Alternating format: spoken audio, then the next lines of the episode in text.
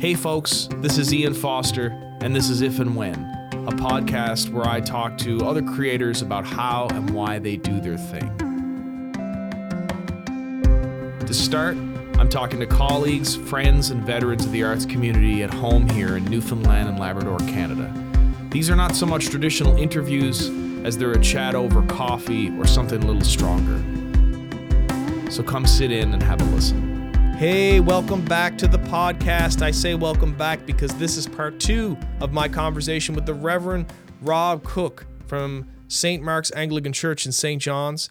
If you missed part one, you definitely didn't want to miss it. So go back in the app, listen to part one, then come back here and hear the continuation of our conversation. Okay, a little bit of housekeeping. Nancy and I about to go on tour with the Christmas with Ian Foster and Nancy Hines. We're going to play songs from our Week in December album. We've got some new surprises for you, and we're taking the tour up along, as they say, to Ontario, Southern Ontario, a whole bunch of dates, New Brunswick, several dates, and then back to Newfoundland across the island starting December 12th at St. Mark's. See how it all ties together in this podcast? Because Rob Cook is with... Anyway, and then we go across the island.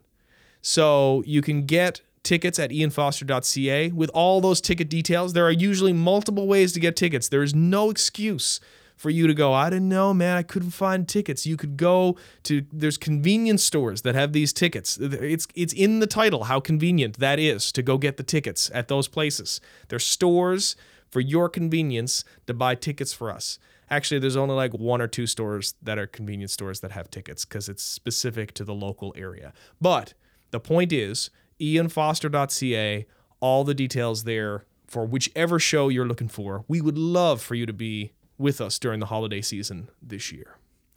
Okay, Rob Cook, part two. Do you think there's a challenge there for people in the sense that, I mean, you're sort of addressing, I guess, the mystery, right? And mm-hmm. that's, you know, a very Catholic thing too, with the whole Mass being in Latin, etc. for so many years, is like embracing the mystery. But I feel like there are people who really struggle with that because they go to church for the answers. Yes. How do you walk that line? Yeah. And I remember there was speaking of books, a few years ago, there was a book, A Year of Living Biblically.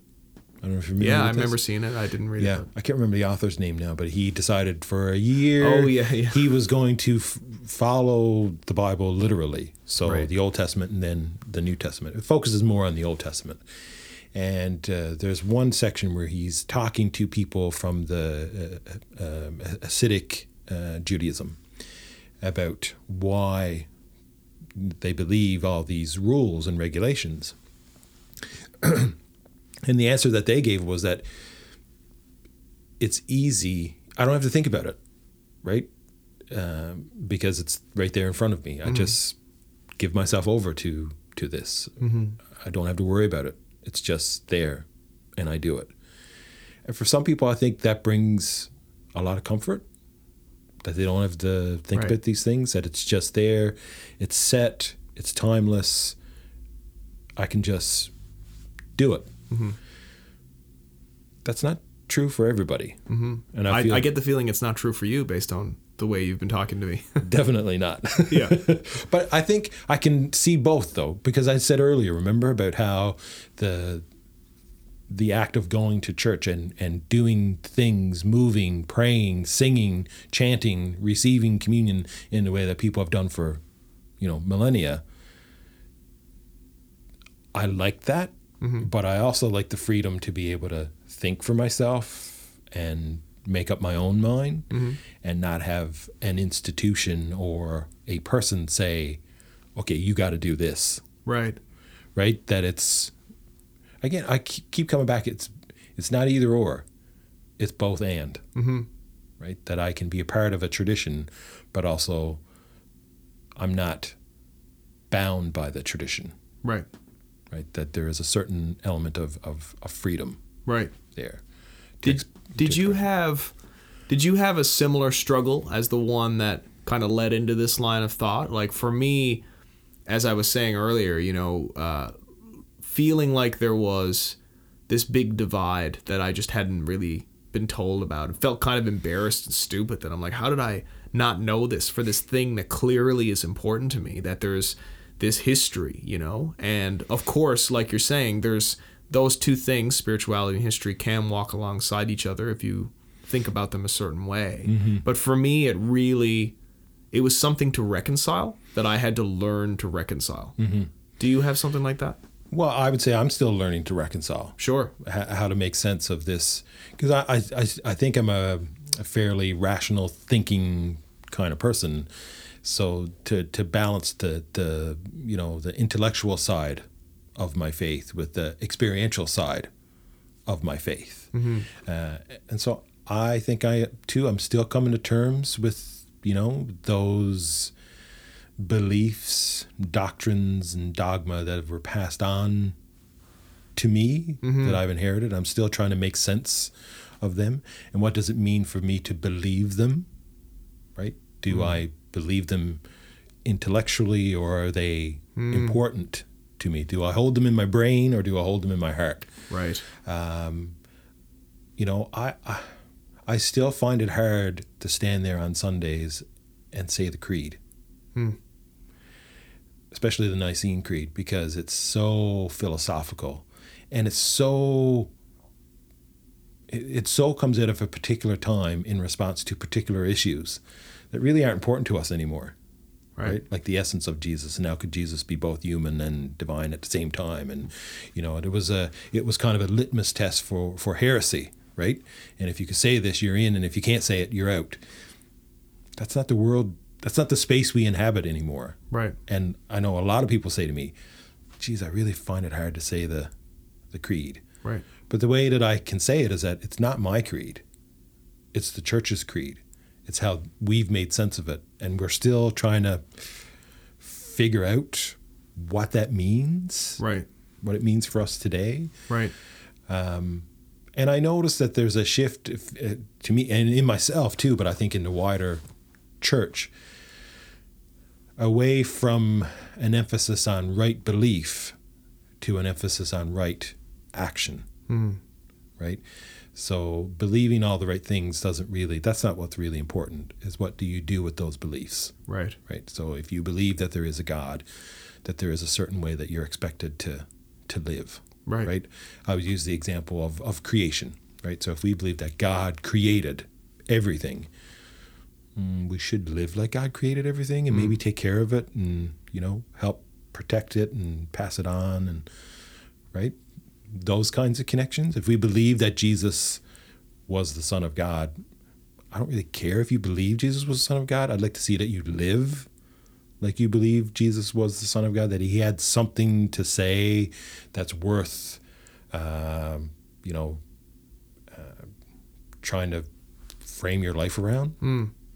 That you welcome the stranger, that you associate with the poor. Not only associate, but that you give of yourself to the poor, right? That you make time for others. Right. To me, that's more important. Yeah. And that's a new thing for the church still. We're you know, we would, as I was saying before, we want people to come, believe what we believe, behave like we behave, then you can belong. Right. Now it feels like there's more of an openness for people to maybe belong first. The belief stuff might come, it might not come, right? The behave stuff, yeah, you'll learn why we do things the way we do, why we move that candle to that place, why we, you know, receive communion the way we receive communion, why do we practice baptism, right? And those things will start to make sense to you. It doesn't have to be okay, you got to be like us and then you're a part of us. Is that be part of us and then we become a part of you, right? Right. Yeah. I think another giant struggle is just, I guess, the machine of it, which, you know, I'm sure there'd be a few Anglicans who'd be mad I even call it a machine, but you know, it is a big church. Churches are all these churches that we're discussing are giant institutions, and they move slowly, and people's lives can't wait for them to move slowly. And I know you probably have some personal stories about this based on, again, your very outspoken thoughts on marriage equality, as in your fort, you know, and The idea that there's probably people who lived and died who couldn't get married in the Anglican Church while the institution needed to sit and think about it for another little while. Yeah, I mean, I have a very personal, powerful story. We had two parishioners at St. Mark's who were together for 24 years. They had met in central Newfoundland, moved to St. John's, started coming to church at St. Mark's. Their names were Robert and Cal, and they desperately wanted to get married in their church. But they were never the type of people who would, like, you know, protest or march in a pride parade or anything like that. They were very private, but had a deep faith and were deeply committed to the church and were involved in all kinds of different ways in the life of St. Mark's. And they waited and they waited and they waited. And so many times they were denied what I would say would be full inclusion in the life of the church. They could receive communion, they could be part of what we did, but marriage was always off limits. But 2 years ago, they both died within 5 weeks of each other. And I remember especially at the second funeral, I was so angry with the church that the church had, you know, delayed and denied for so long that they never got the chance to proclaim their love and share in that sacramental, you know, acknowledgement of their love with their church. And so just last weekend when we had our synod and we finally made that step forward for marriage equality, it was a bittersweet time for me because... yeah, I'm happy for everybody now that they can, you know, have that full inclusion in the church, but it was denied to Cal and Robert and so many other people. Yeah. And some people didn't leave because, you know, they died. They just left to say, I can't put my life on hold. Yeah. For this. Yeah. And they left the church. Yeah. Maybe they'll come back. Maybe they won't. Yeah.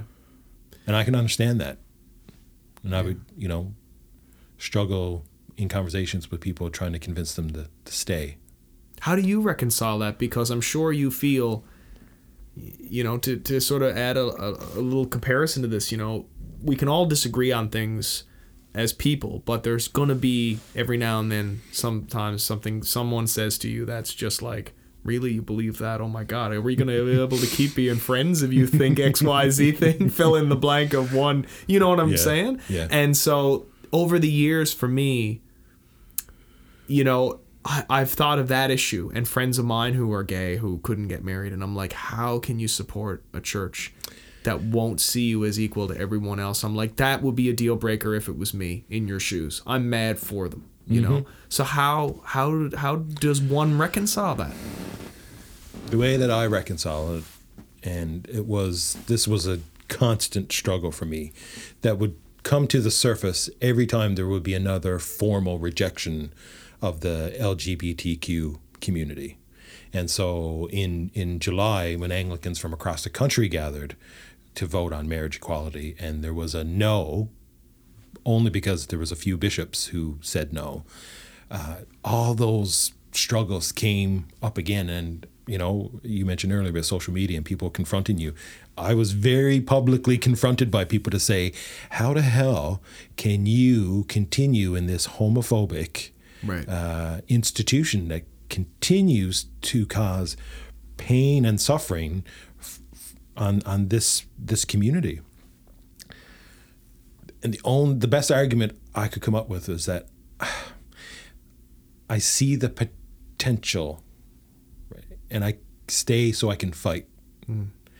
If everybody leaves, if all the progressive voices leave, if all the allies for the LGBTQ community leave, what are we left with? We're just going to leave the church to the homophobes, to the dark views, because, I mean, it's like any institution. Yeah, there's some dark stuff in there too, right? Right.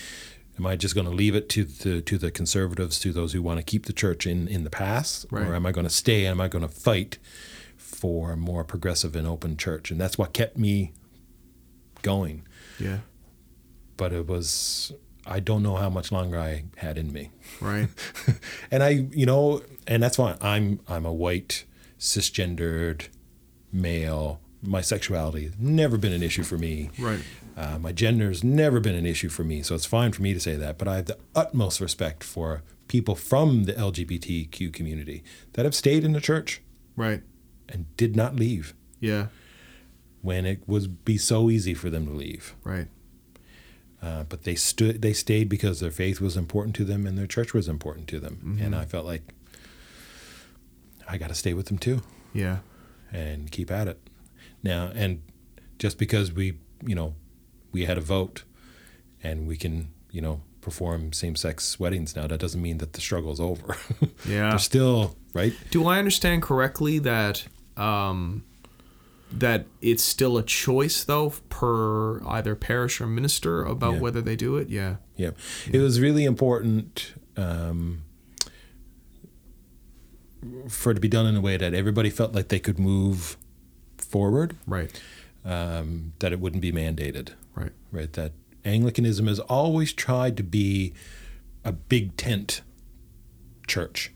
Mm. That there's room for everybody. Right. Right. Like we were talking about earlier, but high church and low church, mm-hmm. that you could have conservatives and liberals, that you could have people from all kinds of different backgrounds, but we still get together and we pray together. Mm-hmm. That's always been really important to Anglicanism. Mm-hmm. And it really hurt me that it was this sexuality thing that seemed to be splintering everything. Right. Because Anglicans agree on very little. Right. Probably the fact that we disagree. That's the only thing we agree on. We can't even agree on what's happening in the Eucharist. Right. But it seemed like this sexuality thing was wedging us apart. And I think that was more about politics and power and all kinds of stuff going on there. Right. So the decision was made to, you know, to try to everybody move forward together, mm-hmm. Whether you are liberal or conservative. And then there was the indigenous voices that we had to listen to as well. Mm-hmm. And for so long, we just kind of imposed our standards and our beliefs onto that community. Mm-hmm. So they need to be able to make their own decision. Mm-hmm. And so in this way, it kind of everybody is able to move forward with their own conscience. Yeah. And affirming that we now have two views of marriage. There's a traditional view of marriage that is between one man and one woman. We have a more progressive and open view of marriage that's now between any two people who are legally able to marry in, you know, that now the church can recognize that marriage as well. Mm-hmm. Right? So those two things, I hope, can exist side by side. Yeah. Nobody has to do anything that they don't want to do. Right. Right. I think that's a good thing. I think so, too. It's a healthy thing. Absolutely. Absolutely. Let's talk about the topic of mental illness, depression, sure, that sort of thing for a second. I think everybody has had someone close to them that has suffered from this. Mm-hmm. And obviously, I'm sure of all the things the church does, you know, it's a support network as well. Yes. But you have personal stories of this. I don't know if you feel comfortable talking about that. Oh, I do. Yeah. So 2 years ago, my dad died by suicide. I was caught off guard at the time, but with the passing of time and, you know, hindsight, looking back, I can see where my dad always struggled, I think, with mental illness, and in particular anxiety, and there was probably some depression mixed in there too, because they tend to go hand in hand. But in particular, it was the summer of 2017 when he really slipped into a deep, deep, dark depression. Hmm. And from Canada Day to Labor Day, we lost him. He just slipped away from us. Wow. And no matter how much we tried to talk to him and plead with him and pray with him, all the stuff we did, we took him to the doctor, medications, all those things. And he just slipped away from us. Wow. And so you can imagine, as someone who, you know, works for the church, there was, the church doesn't have a good track record when it comes to dealing with mental illness, and in particular with suicide. We've done a lot of damage to people over the years. And I think the church has really shaped the kind of cultural view around suicide. So I think a lot of the stigma, a lot of the not talking about suicide, I think if you follow the thread, comes back to the way the church thought about suicide, right? So when you start from a place where you think suicide is a sin, and your soul will never be at rest, yeah, yeah. And we did terrible things like not allow people who died by suicide to be buried in consecrated ground and, you know, force people to come up with these convoluted stories about why their loved one was actually had died, it was an accident or, you know, whatever. We robbed people of the ability to be able to heal and grieve and move on. So the church holds a lot of responsibility, I think, in the way we view mental illness and suicide. And so after my dad died, I decided I need to talk about this. Like, people need to hear from me as a priest in the Anglican Church, in a Christian church. People need to hear about my experience. First of all, that I'm not immune to it, right? That everybody is touched by mental illness. And that I think everybody is touched by suicide. And I wanted to say, let's talk about it. Let's not hide it away. Let's not try to rationalize it or moralize it. Let's just say it is what it is and have those conversations. And I think there's something really powerful about sharing our stories and sharing struggle. So when I tell my story about the loss of my dad, I'm hoping that somebody else can hear that, either someone who might be thinking about suicide themselves or a family member who has lost someone, to say, you know, I keep saying we're all in this together, right? We all have very similar struggles. We all have darkness in our lives. We all have light in our lives. And I think there's something powerful in talking about those things. Yeah. Even the things that make us uncomfortable. Yeah. Right? I think we need to kind of tear the veil off it, talk about it, name it, and see our common humanity. And all this stuff. Yeah. And I've had a very overwhelming, response from people when I do that. Yeah. People want to talk. Absolutely. People want to talk about it. It's amazing that you can sort of play out on social media that, you know, the Bell Let's Talk Day and all these things, and how we feel like there's progress made, and there is for sure, but there's still a long way to go, I think. Still a long way to go. And one of the things that I've been reflecting on through my experience is how men are just ill-prepared for any of these conversations. And it feels like we're moving from,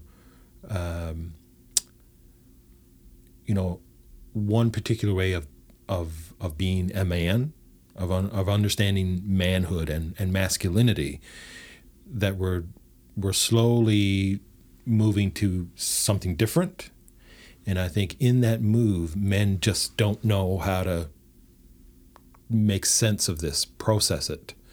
And so there's still a lot of the, men have to be strong and not talk about their feelings and not show emotion and be, the provider for their families.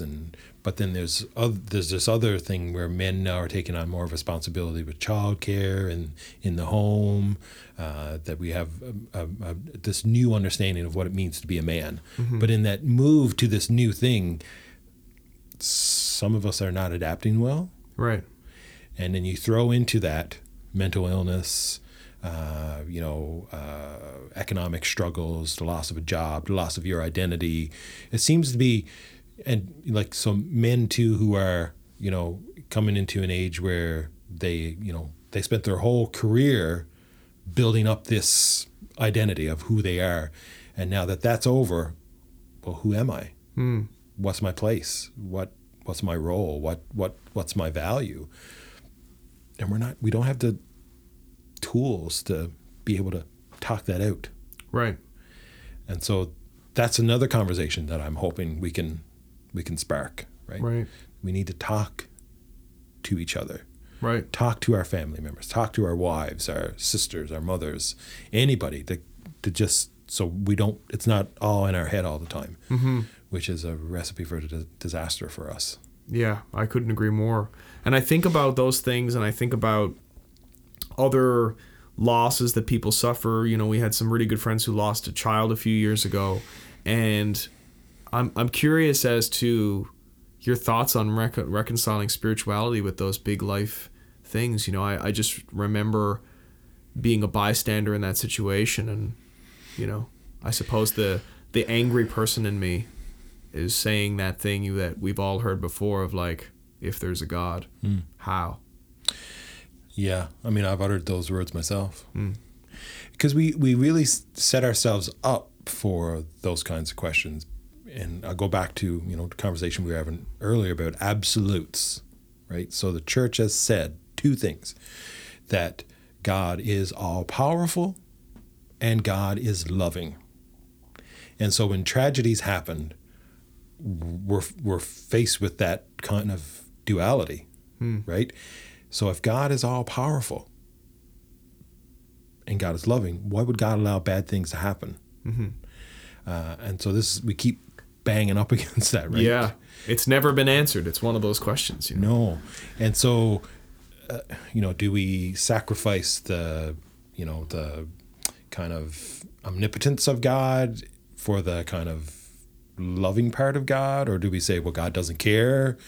Like, how do you make sense? How do you strike a balance with that, right? I don't have a good answer. Right. Bad things happen. Terrible things happen.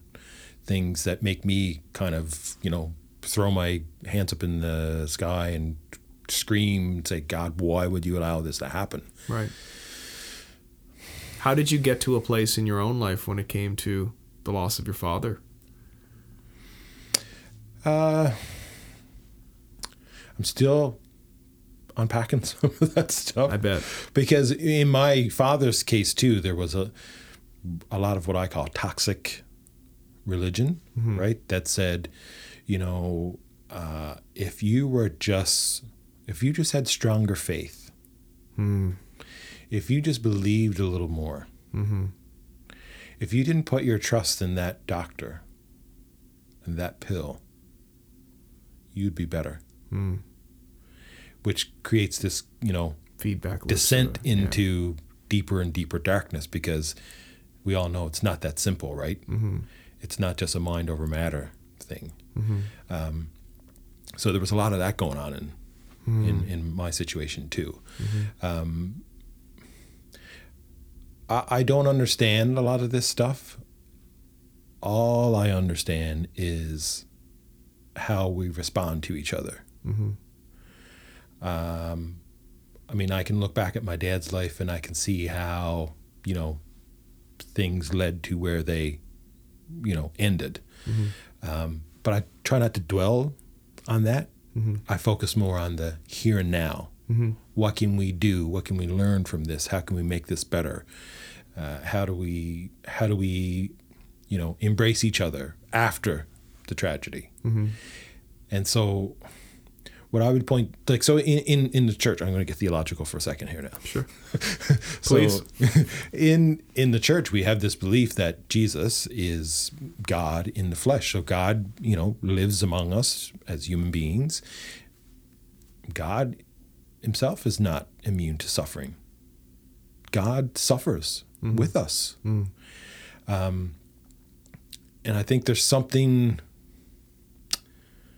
holy about that there's something that suffering is so intertwined with what it means to be human, right? And we so desperately want to escape it.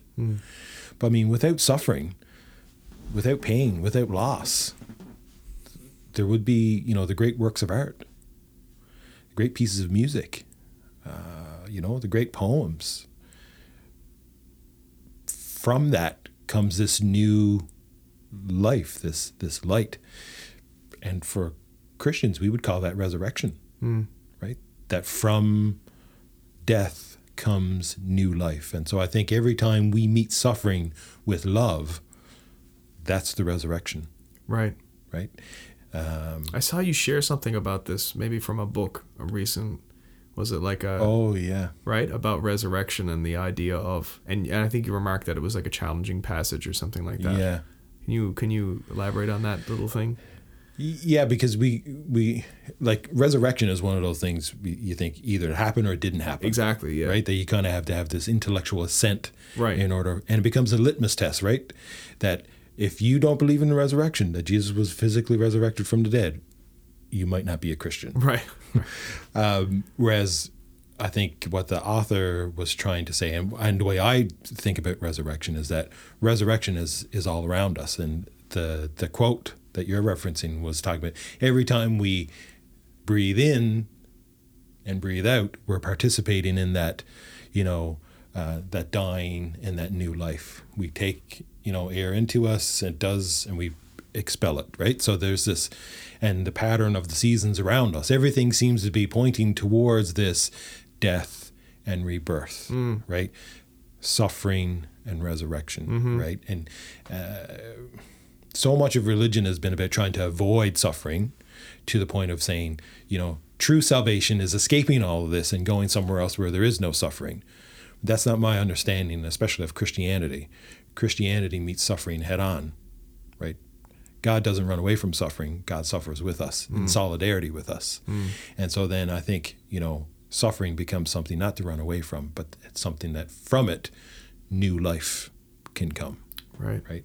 That it's in the response to the pain and suffering and loss that we truly experience resurrection.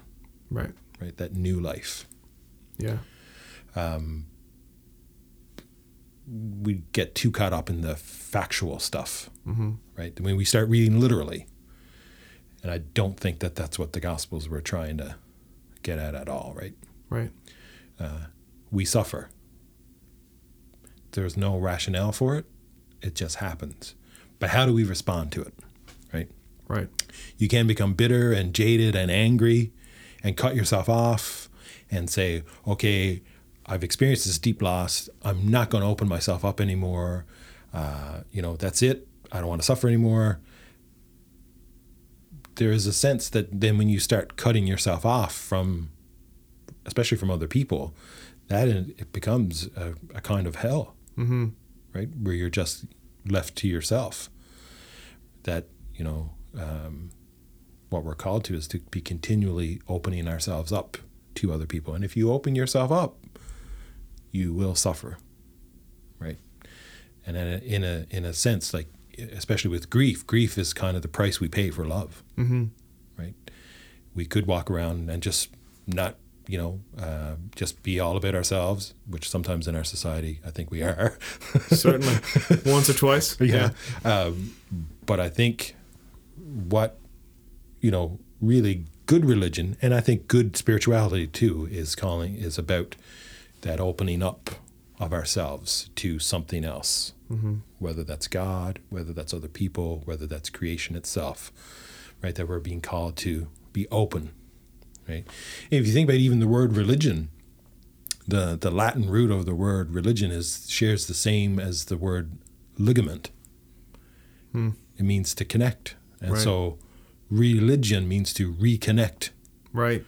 You're reconnecting with something. Well, I was going to say, so many of the things you're saying dovetail so well with sort of the, I guess, the humanist side of things, the idea that, or just secular teachings in general. I mean, what you're saying is so much about trying to connect with people and not close yourself off. I mean, these are things that will be discussed in, I'm sure, therapy office as much as they would definitely in church, and those overlap greatly as well. I'm curious where... where's the line there? What is the difference really between a church and that? Is it, where does the spirituality come in? I mean, I don't know if I'm framing this question properly, but it's sort of like there's so many overlapping views between sort of a secular and a spiritual approach that you're describing. Yeah, I would say, well, why does there have to be a line at all? Why can't they be saying the same thing but just in different ways? Yeah, I like that. And I would say too that you know, secularism, it's just another story that we tell ourselves, right? It's just another way that we try to make sense of the world around us. Right. And I think if you follow the thread of secularism, you end up back in the New Testament. Right. Right? Where Jesus is one of the, you know, first thinkers, religious leaders that really points to like an individual responsibility, right? That we are not just a part of this kind of blob of humanity, or you are not just your family, you are not just your synagogue. You as an individual before God, you know, it's your responsibility, right? I think Christianity and secularism in a lot of ways are saying the same things. And you can't have one without the other.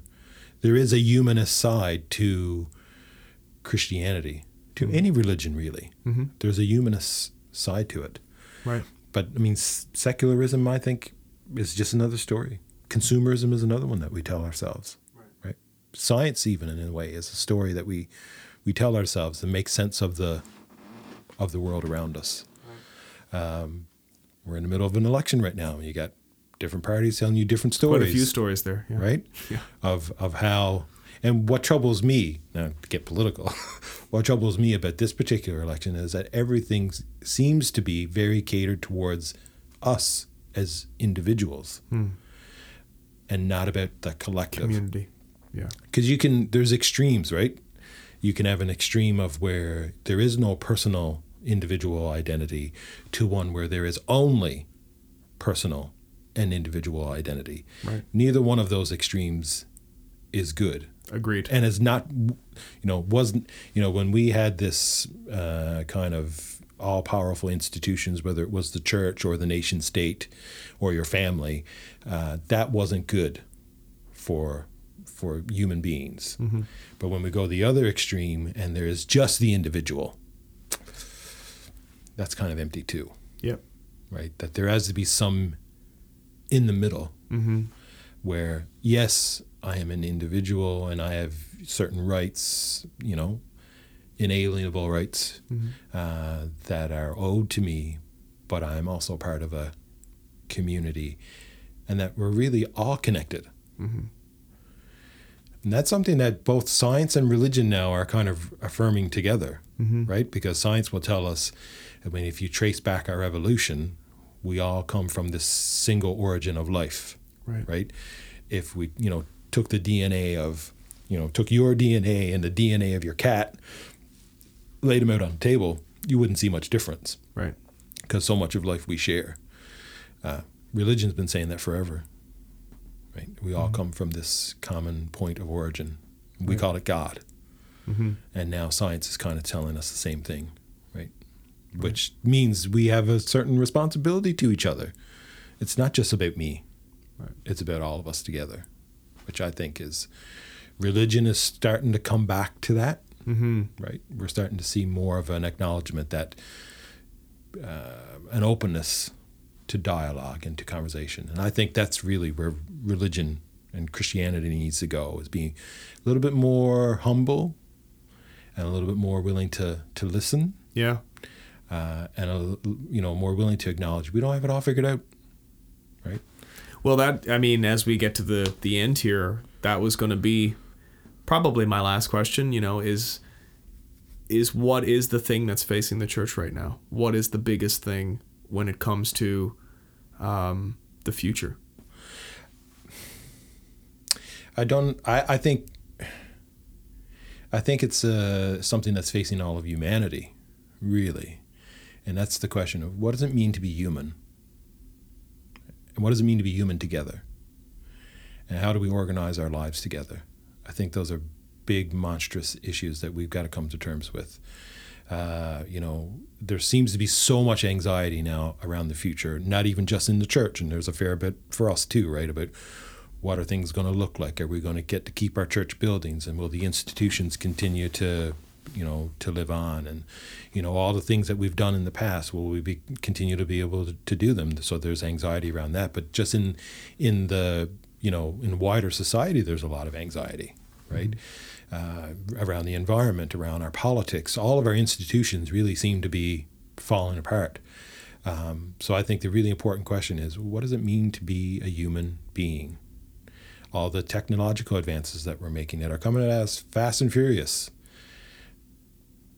around genetic engineering and big medical advancements, and how do we make sure that that gets to benefit everybody and not just a select few, so that we don't get to a place where there's, you know, there's humans and then there's the real humans, right? I think those are really important questions that, as a human species, we've always struggled with. And I think maybe we're coming back to some of those more basic questions. And what I would urge the church to do is to not just be so myopic in our view that we're concerned about our own survival, that we miss being a part of that conversation. And I would say part of the solution of making the world a bit more loving, more just, more compassionate, to create societies and communities where everybody is welcome to be a part of it. We don't all believe and agree on things, but at least we respect each other and we love each other. I think love is still a pretty radical idea, right? And I don't know if we've really given it a real shot yet, right? And I'm not talking about like the sentimental kind of love. No, of course. Right? But the kind of self-giving love, where you put others, you know, like Jesus said, love your neighbor as yourself. That's still a really radical and difficult thing to do, especially when your neighbor in the world we live in can be very different from you and look different and sound different and have different beliefs and different practices. And that's really hard. I'm still trying to figure out how to do that. There's no easy answer for that. But my hope for the church is that we don't get caught up in our own stuff, that we realize that there's a role for us to play in society. Right? You know, the prophet John Lennon says, you know, imagine, you know, there's no heaven, no hell. Because we've expended so much energy in those things, right? And that there's something somewhere else, rather than focusing our attention here and now. And increasingly, I guess, the, you know, trying to get us to see, you know, one or two generations into the future, to say, well, what kind of world are we going to leave behind for our children and grandchildren and great-grandchildren? So you have people, voices like Greta Thunberg, who I would say is a prophet, right? Sent to us to wake us up, to get us to start thinking about some of these things again. Because if you listen to what she's saying, she's not just talking about the environment. She's talking about how we live with each other, how we interact with each other, the systems that we build up around ourselves to order our lives, what impact they're having on not just us, but on, you know, the weak, the marginalized among us. That sounds a lot like what Jesus was saying, right? And what the Buddha was saying, and what Muhammad was saying, right? What Gandhi was saying, right? So it's a new voice that's come to us now to kind of wake us from our slumber, right? I think we need to listen to her, and young people. Totally. I was at the Climate March a couple of weeks ago, and it was a really powerful experience to see all those young kids so passionate about something. And, you know, that's what us old folks always say, you know, they don't care about anything. But that's because we're living in our bubbles in our houses more than ever. We're not out being in the community. And the more that there's events like that, the more we get the broader view of what's actually going on. And I would say not only just not out in our community, but just not outside. Right? That's what I mean. We've lost touch with creation and you know, it's so easy for us now to go to Sobey's and you pick up your loaf of bread and you go and get your piece of meat that's on a styrofoam tray wrapped in cellophane you don't see where it comes from, right? Mm-hmm. Like you're not out on the water hauling that net in to get your fish for the day. You're not, you know, most of us aren't out in the woods hunting that, you know, meat that we're going to eat. We're not, you know, weeding and fertilizing to get that, you know, potato or, you know, it just comes to us. Mm-hmm. And so we've totally lost the rhythm of the seasons and weather patterns, and that all life comes from the earth. Mm-hmm. And if we don't take care of it, it might not be around to sustain us. Right. So I think listening to these voices like Greta Thunberg and other, and indigenous voices mm-hmm. too, right, that are calling us to something that they've known forever, that they never lost, but we've lost it mm-hmm. along the way. So we need to recover that, you know, ability to see the world in a different kind of way, that it's not just there for profit for us to, you know, make things out of. Yeah. That it's there to sustain our life. Right? Totally. Without it. And this is one of the things that I've been trying to challenge people in my congregation is that we tend to think of like creation is out there somewhere mm-hmm. and like, but we're creation. If you read our stories, we came from the dirt, right? Right? We are walking blobs of dirt with divine breath blown into us, right? So we are creation. It's not that creation is out there. We are creation. We came from the same place. And there's a really, in the Genesis stories of creation, where it says that God said, "Let us make man in our image," right? So who's the us? At that point in the creation story, it's the rest of creation. So all the animals and the birds and the plants, the rocks, the hills, the trees, everything. God says, okay, let's make man in our image. So we are kind of like, we're creation. Mm-hmm. Creation has a hand in forming who we are. Mm-hmm. That's why I think there's not a discrepancy between, you know, believing the biblical stories to be true, but also believing in things like evolution. Right. Because they're telling us the same thing. Yeah. Right? We are creation. And we forgot that for a long time, and it's done a lot of damage to yeah. us and to the world. I hope we remember soon. I hope so. Mm. When I hear people like Greta, I'm filled with hope. Yeah, me too. When I see kids marching in the street, because especially here in Newfoundland, we're so docile. Yeah. So to see, you know, I think it was like 4,000 people. Incredible. Out marching in the street, that fills me with some hope. Agreed. Right. While I have you here, what happens when you die? Well, do you want the short version or the long version? How long? We only have a few more minutes before you have to go, but the short answer is I don't know. Yeah. I don't know. And I don't know if it's really that important. What's important is now. What are you doing with your life now? Hmm. But, you know, religion has always said that this, how you live here has something to do with,